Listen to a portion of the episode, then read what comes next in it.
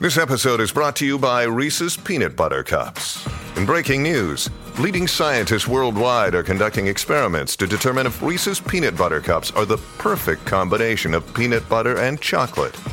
However, it appears the study was inconclusive, as the scientists couldn't help but eat all the Reese's. Because when you want something sweet, you can't do better than Reese's. Find Reese's now at a store near you. Hola, esto es New Books Network en español. Hola, ¿qué tal? Soy Elisa Botella de la Universidad de Salamanca y os doy la bienvenida a un nuevo capítulo de New Books Network en español dentro del canal de la revista Historia Agraria. Hoy tenemos el placer de presentar el artículo titulado Las causas fundamentales del crecimiento económico, un análisis comparativo del crecimiento de la productividad total de los factores en la agricultura europea 1950-2005, publicado en inglés en el número 88 de la revista Historia Agraria y para ello contamos con sus autores, con Vicente Pinilla y Miguel Martín Retortillo. Hola, ¿qué tal estáis? Buenos días, muy bien. Buenos días. Bueno, eh, todos conocéis a Vicente y a Miguel. Vicente Pinilla es doctor en Economía por la Universidad de Zaragoza, catedrático de Historia Económica en esta misma universidad, investigador del Instituto Agroalimentario de Aragón, investigador asociado del Wine Economics Research Center de la Universidad de Adelaida en Australia, dirige la cátedra sobre despoblación y creatividad eh, de la Universidad de Zaragoza. Ha investigado especialmente sobre el sector agrario, la economía del vino, el comercio internacional, la despoblación y las migraciones. Y su último libro es Lugares que no importan, la despoblación de España desde 1900 hasta el presente con Fernando Collantes de Prensas Universitaria de Zaragoza. Miguel Martín Retortillo es doctor en Economía por la Universidad de Zaragoza y profesor contratado doctor en el área de Historia e Instituciones Económicas del Departamento de Economía de la Universidad de Alcalá. Sus investigaciones tratan de analizar las diferencias de la productividad de la agricultura en Europa y Latinoamérica, así como el impacto que ha tenido y sigue teniendo el regadío en la agricultura española. Eh, en el artículo sobre el que vamos a conversar eh, vemos ¿no? la importancia que ha tenido la agricultura eh, como papel decisivo en el crecimiento económico.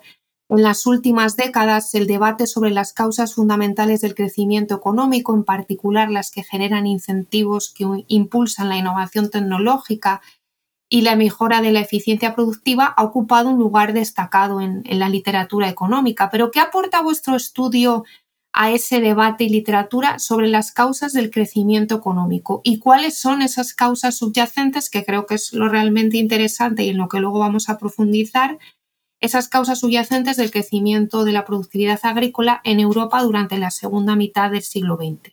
Bueno, el artículo se entronca en un debate que surgió sobre todo a finales del siglo XX en torno, básicamente más entre economistas que entre historiadores económicos, que era en torno a cuáles eran las causas fundamentales del crecimiento. Es decir, no hay ninguna duda que el cambio tecnológico, que los mejoros en la, eficiencia son las causas eh, primeras, ¿no? Las, las, inmediatas que explican el crecimiento, pero allí lo que se plantearan es por qué, eh, si era tan sencillo como introducir tecnología, como introducir innovaciones o eficiencia, por qué los países, sobre todo los países pobres, no conseguían despegar. Y entonces pensaron que había detrás de lo que sería una función de producción, habría algo detrás que lo podría explicar. Y entonces se plantearon, bueno, que podían ser el tipo de instituciones que hubiera en economía, el, podía ser las condiciones geográficas, podía ser la cultura del país. Esta era un poco la idea. Entonces el artículo lo que pretende es eh, aplicar esto al, crecimiento de la productividad agraria. No, hay, no, hay, no conocemos artículos, muchos artículos similares que, hagan este tipo de aplicación y pensábamos que era interesante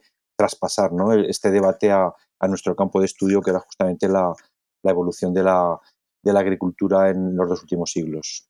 Vamos a, detenernos un poco en los datos y la metodología, ¿no? que creo que es, que es muy interesante en el artículo. ¿no? ¿Qué fuentes, hay datos de panel y métodos econométricos eh, varios ¿no? que, que utilices en el artículo para determinar la importancia ¿no? de esas causas fundamentales? Eh, bueno, entre ellos el crecimiento de la productividad total de los factores como variable dependiente en la agricultura europea durante ese periodo 1950 2005, ¿no? Pero explicadnos un poco, en particular, Miguel, esos, esos métodos econométricos y esas fuentes no empleadas. Vale, gran parte de la base de datos viene de, mi tesis doctoral, que, está en, buena parte basada en los datos de la FAO, no solo en la versión online, sino que está completada con los anuarios en papel, eh, para, para eh, generar eh, muchos de los países que no aparecían, por ejemplo, en la propia versión online de, la base de datos o, incluso ampliarla en, algunas de las décadas y los años de, su análisis. Y se completa esa base de datos con otras variables, como por ejemplo la base, la base de datos de la International Fertilizer Association, con todos estos datos eh, y toda esta base, eh, se genera una base de datos para todos los países europeos desde 1950 hasta el, año 2006, en el cual eh, se, ven todas las grandes transformaciones del, sector agrario de todos estos países. Y podemos realmente acabar calculando la productividad total de los factores, restando de la producción el uso y la combinación de un conjunto de factores productivos para a través de esa función de producción que comentaba Vicente antes, podíamos restar ese, ese aporte y de esta manera calcular esa productividad total de los factores o total factor productivity en inglés. De esta manera, una vez que lo hemos calculado, podemos eh, ver qué determina esa productividad total de los factores a través de eh, los datos de panel, que es una técnica econométrica que combina el corte transversal, la comparación de distintos individuos o países, con la evolución en el tiempo de eh, esas variables de esos individuos, o en este caso de, estos países, en la productividad total de los factores o de esas causas fundamentales del crecimiento económico. Perfecto, muchas gracias, Miguel. Con respecto a los resultados, ¿no? Aquí me gustaría plantear varias cuestiones, ¿no? ¿Qué factores eh, determinan las mejoras en la productividad agrícola en este periodo? Y deteniéndonos en, los siguientes, ¿no? Vamos a ir uno por uno. Primero, eh, y esta pregunta iría para Miguel. ¿Qué papel juegan las instituciones y la existencia de libertades civiles, derechos de propiedad? Y ahí, bueno, pues el artículo se relaciona muy bien con toda la literatura ¿no? de instituciones inclusivas y extractivas de Acemoglu y Robinson. La clave es un poco mm, recuperar ese, ese carácter ¿no? y ese debate de, las, de estas instituciones inclusivas y extractivas, o cómo en realidad podemos incorporar en, ese debate y, y en nuestro análisis las distintas eh, libertades civiles que pueden tener los, los individuos, los, la defensa de los derechos de propiedad o incluso si pertenecen o tienen un sistema más o menos democrático, un poco para recoger ese, ese, ese punto de margen de maniobra que tienen los individuos, que explica muy bien Baduri, o, las capabilities o las capacidades de Amartya Sen, que también explica Domingo Gallego muy bien en, en, su libro y en muchos de sus análisis, ¿no? Como para que esos agricultores que tienen mayor margen de maniobra, mayor eh, poder de, decidir, por ejemplo, qué cultivar, qué productos cultivar o qué, no cultivar, o, o, qué combinaciones de factores productivos pueden emplear, hacen que tener ese mayor margen de maniobra, ese mayor poder de decisión, haga que eh, sean más productivos y que, por lo tanto, haya sistemas agrarios con mayor productividad. Segundo factor, ¿no? Eh, ¿Qué papel juega el comercio internacional y el apoyo político en términos de productividad agrícola, Vicente? El comercio internacional puede actuar en varias direcciones. En primer lugar, si, un, país o la agricultura de un país está orientada hacia los mercados exteriores, se mueve en un entorno muy competitivo y esto le exige ser, ser eficiente. ¿no? Entonces, esto tendría un efecto directo positivo sobre la productividad. También podría facilitar la importación de, tecnología, la importación de, saber hacer, ¿no? Y, esto también tendría un efecto positivo sobre, sobre la productividad. En cuanto a lo que serían los apoyos, los subsidios, ¿no? Los subsidios públicos a la agricultura, su papel puede ser ambivalente, ¿no? Porque en un, primer momento el impacto que pueden tener es eh, facilitar mediante diversas vías, ¿no? Eh, la introducción de innovaciones y mejorar la eficiencia, ¿no? Pero cuando el, el apoyo económico, los subsidios a la agricultura alcanzan umbrales elevados, tiene otro efecto que en este caso podría dañar la productividad y sería el efecto de que agricultores poco eficientes o explotaciones que son muy poco eficientes en condiciones competitivas en los mercados internacionales pueden subsistir. ¿no? Y entonces esto diríamos que haría que se pudieran mantener eh, unos niveles de producción o sobre todo unas, unas explotaciones agrícolas que, de otro caso no, lo podrían hacer. Es decir, de alguna forma, el, precio que pagamos por tener un sector agrícola donde eh, apoyamos a los agricultores que por diversas razones pueden ser medioambientales, pueden ser razones de bienestar social, queremos eh, apoyarlos, pues el, precio es que podemos tener una agricultura con un nivel más bajo de productividad. Y vamos al tercer factor, ¿no? ¿Cuál es el, rol de la geografía, la selección de productos, el regadío y su impacto en la productividad agrícola? Miguel. La geografía es fundamental como causa fundamental del crecimiento económico y en ese debate y eh, desde luego más si estamos analizando el sector agrario, porque hablamos muchas veces de esos factores geográficos y cómo influyen en el crecimiento económico y en el conjunto del sistema económico, pero desde luego, si hay un sector del cual depende la geografía, es el sector agrario por antonomasia y por lo tanto es, fundamental. Incluso podríamos discutir que a través de la industrialización agraria eh, que se ha ido produciendo y, que se ha ido produciendo en la segunda mitad del siglo XX, ¿no? Y cómo el sector agrario cada vez depende menos de, sí mismo, podríamos decir que cada vez depende menos de esos factores geográficos, pero desde luego no es así y nos podemos ir incluso a, al debate, a los debates que hay en la actualidad, ¿no? Y la clave es que nosotros lo que acabamos obteniendo en, nuestro artículo es que el clima mediterráneo, por ejemplo, tiene unas, ha tenido unas potencialidades muy importantes en términos del desarrollo de la productividad de la agricultura. Frente a, por ejemplo, otros biomas, otras zonas bioclimáticas, otros climas, como el, polar.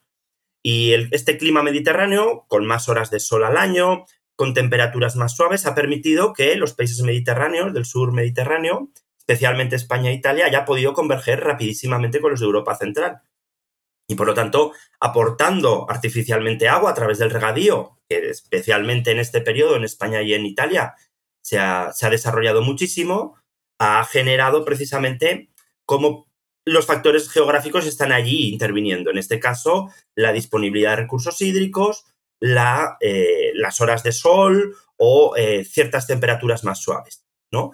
La clave de todo esto es que ha hecho también que muchos de estos países, el claro ejemplo español es que eh, se hayan estado especializando en, por ejemplo, productos hortícolas de alto valor añadido, especialmente característicos de, del clima mediterráneo, que ha tenido con la apertura comercial que explicaba antes Vicente, y durante ese desarrollo económico que se ha ido produciendo en el continente europeo durante la segunda mitad del siglo XX y principios del XXI, ha generado unas potencialidades en términos del comercio también eh, muy importantes. Necesariamente, y aquí está la clave también, como mm, el futuro, y lo estamos viendo ahora en una situación de, sequía como la que nos encontramos en, estos días, en, nos, puede generar que en una situación de crisis climática, pues eh, este futuro no, sea tan, tan, tan, tan positivo o, tan, tan de convergencia como lo estábamos viendo en el pasado.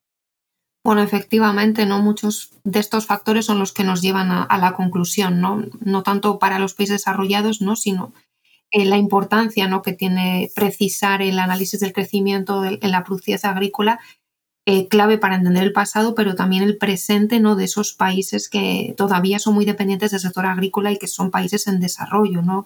En ese sentido, ¿qué aporta la experiencia histórica desde el punto de vista comparativo y qué lecciones útiles aporta vuestra investigación para los países en desarrollo de hoy? Vicente.